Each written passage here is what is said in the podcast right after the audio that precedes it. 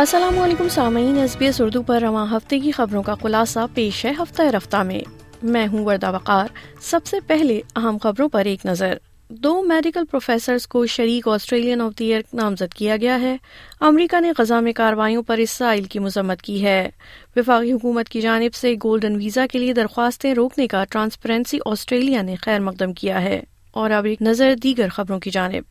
Professor Georgina Long اور professor Richard دونوں کو دو ہزار چوبیس کے لیے آسٹریلین آف دی ایئر قرار دیا گیا ہے پروفیسر اسکالر اور لانگ نے مل کر میلانوما کے علاج کے لیے اپنی ایمینو تھراپی کے ذریعے ہزاروں جانیں بچائی ہیں تاہم پروفیسر اسکولر کو پچھلے سال اسی بیماری کی علاج شکل کی تشخیص کے بعد اب یہ جوڑی دماغی کینسر کا علاج تلاش کرنے پر توجہ مرکوز کر رہی ہے ان کا کہنا ہے کہ وارڈ حاصل کرنے پر انہیں فخر ہے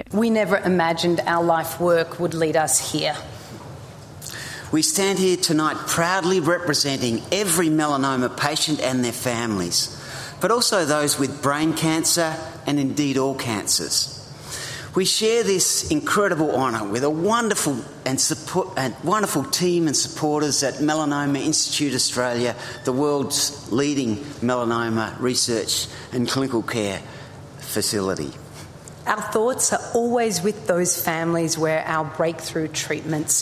came too late. We are forever indebted to to your loved ones and all our patients for for their selfless commitment research, which has changed the futures others. That is Aussie mateship at its very best. ادھر اقوام متحدہ کے ایک اہلکار نے علاقے کا دورہ کرنے کے بعد غزہ کی صورتحال کو افسوسناک قرار دیا ہے یہ ایک ایسے وقت میں سامنے آیا ہے جب امریکہ نے اسرائیل کی غیر معمولی طور پر مذمت کی ہے جس کے بارے میں اقوام متحدہ کا کہنا ہے کہ واضح طور پر نشان زدہ یو این کمپاؤنڈ پر اسرائیلی ٹینک نے فائرنگ کی جو جنوبی غزہ کے خان یوزو شہر میں تیس ہزار بے گھر افراد کو پناہ دے رہا تھا اقوام متحدہ کا کہنا ہے کہ اس حملے میں کم از کم نو افراد ہلاک اور پچہتر دیگر زخمی ہوئے ہیں لیکن اسرائیل نے اس حملے سے لاتعلقی کا اظہار کرتے ہوئے انکار کیا ہے اور کہا ہے کہ حماس اس حملے کی ذمہ دار ہو سکتی ہے ادھر فلسطینی محکمہ صحت کے حکام کے مطابق غزہ پر اسرائیلی فضائی بمباری اور جاہریت سے مرنے والوں کی تعداد پچیس ہزار سات سو ہو گئی ہے جبکہ ہزاروں مزید افراد ملبے میں دبے ہونے کا خدشہ ہے مصر کے ساتھ سرحد پر واقع علاقہ غزہ کی پٹی کے دو اشاریہ تین ملین افراد میں سے نصف سے زیادہ لوگوں سے بھرا ہوا ہے جو اسرائیلی افواج اور حماس کے درمیان لڑائی کے بعد بے گھر ہو گئے ہیں فلسطینی علاقے کے لیے یو این ہیومینیٹیرین کوآرڈینیٹر میک کا کہنا ہے کہ وہاں رہنے والوں کے کے لیے امید کھوئے ہوئے احساس نظر آتے ہیں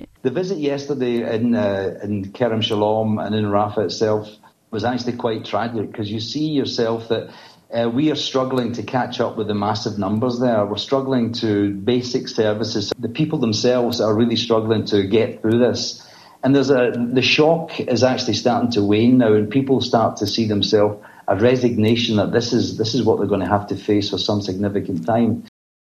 ادھر وفاقی حکومت کی جانب سے اہم سرمایہ کار ویزا یا گولڈن ویزا کے لیے درخواستوں کو روکنے کے فیصلے کا ٹرانسپیرنسی انٹرنیشنل آسٹریلیا اور امیگریشن پالیسی اسکالرز نے خیر مقدم کیا ہے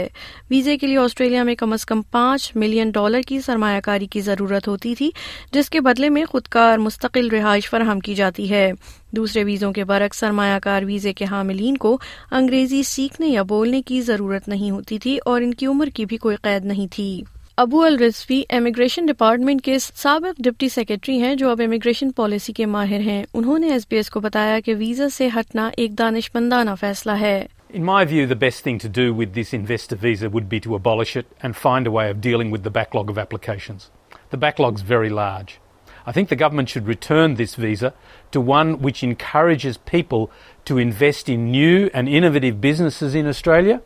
employ Australians and run those businesses successfully.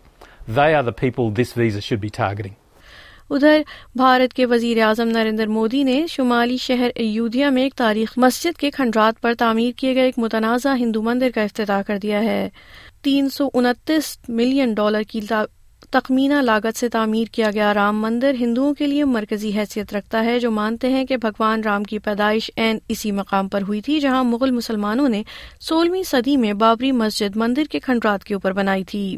دسمبر انیس سو بانوے میں اس مسجد کو ہندو ہجوم نے منہدم کر دیا تھا جس سے فسادات ٹوٹ پھوٹ پڑے تھے جس میں تقریباً دو ہزار سے زائد لوگ مارے گئے تھے جن میں بڑی تعداد مسلمانوں کی تھی نیلا ننجن مکوپادھائے ہندو قوم پرستی کے ایک محقق اور نریندر مودی پر ایک کتاب کے مصنف ہیں ان کا کہنا ہے کہ کہ نریندر مودی امید کر رہے ہیں مندر انہیں آنے والے انتخابات میں مسلسل تیسری بار کامیابی دلوا سکتا ہے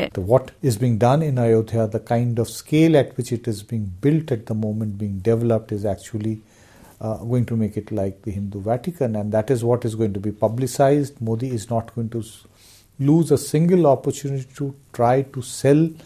the accomplishment of having built a temple سامعین آپ سن رہے تھے ایس بی ایس اردو پر ہفتہ رفتہ اور میں ہوں وردہ وقار